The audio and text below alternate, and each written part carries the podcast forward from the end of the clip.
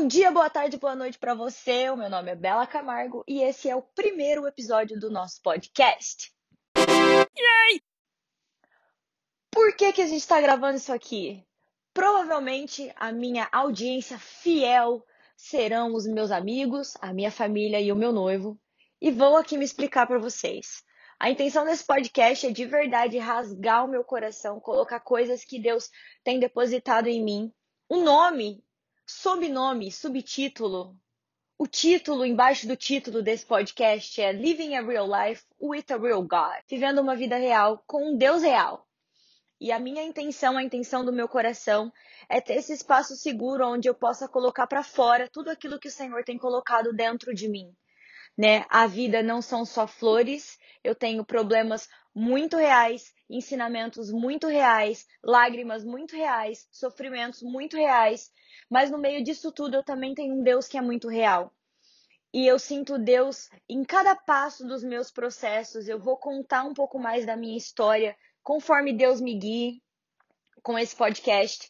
Eu voltei a escrever tem alguns meses, porque eu precisava de algo para colocar algum espaço seguro que eu pudesse colocar para fora tudo o que estava aqui dentro, além do meu espaço de oração e de conversa com o Senhor.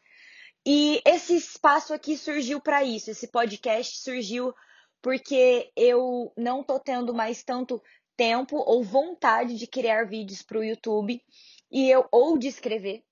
E eu acho que esse espaço aqui de fala é um lugar mais extrovertido, onde eu posso estar compartilhando mesmo o que Deus tem depositado em mim nos momentos em que eu não estou chorando, porque sim, the struggle is real, people.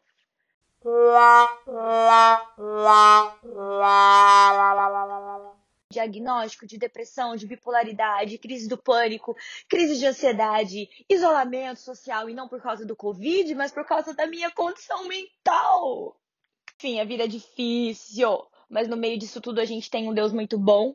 E eu espero que esse espaço seja um espaço onde as pessoas que se importam comigo no momento possam de fato não só olhar para mim como alguém que precisa de oração, porque sim, eu preciso, orem por mim, mas como essa pessoa que tem aprendido de Deus e que tem algo de Deus para falar e para ensinar e para compartilhar, que eu não seja apenas essa pessoa que liga em crises ou chorando ou pedindo oração, porque sim, os problemas são reais, a doença é real, o diagnóstico é real, mas eu tenho um Deus muito real e eu espero que essa seja uma forma de abençoar a sua vida e retribuir o meu amor a você, compartilhando aquilo que Deus tem ensinado no meio desse sofrimento todo. Porque o silêncio de um cristão, voz de mistério aqui, pode estar causando a vida de alguém.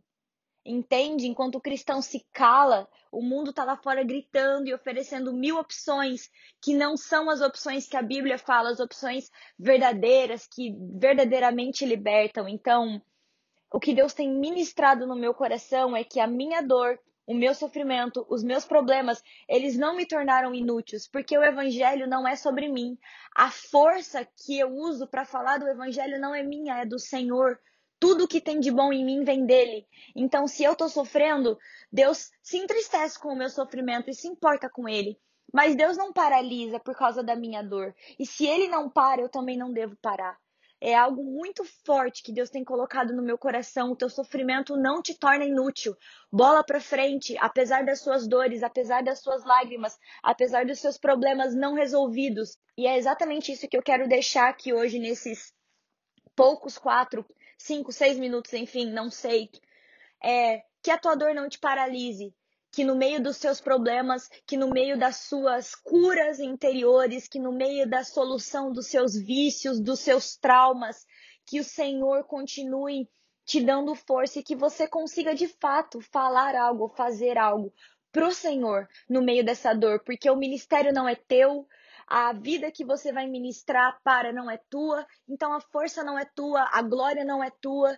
E Deus continua sendo o mesmo ontem, hoje e amanhã. Deus é forte e poderoso e pelo poder dele nós podemos todas as coisas, independentemente daquilo que está se passando no nosso coração. Então, que o Senhor te abençoe e te proteja, que Ele te ilumine e te guarde, que Ele faça a sua luz resplandecer sobre a sua face, que Ele dê os seus anjos ordem ao seu respeito e que você saiba que o Senhor é bom. E logo menos a gente começa com essa série de ensinamentos que o Senhor tem depositado em mim. Deus abençoe a sua vida. Obrigada por orar por mim. Eu vou estar orando por vocês. Fiquem com Deus e até logo.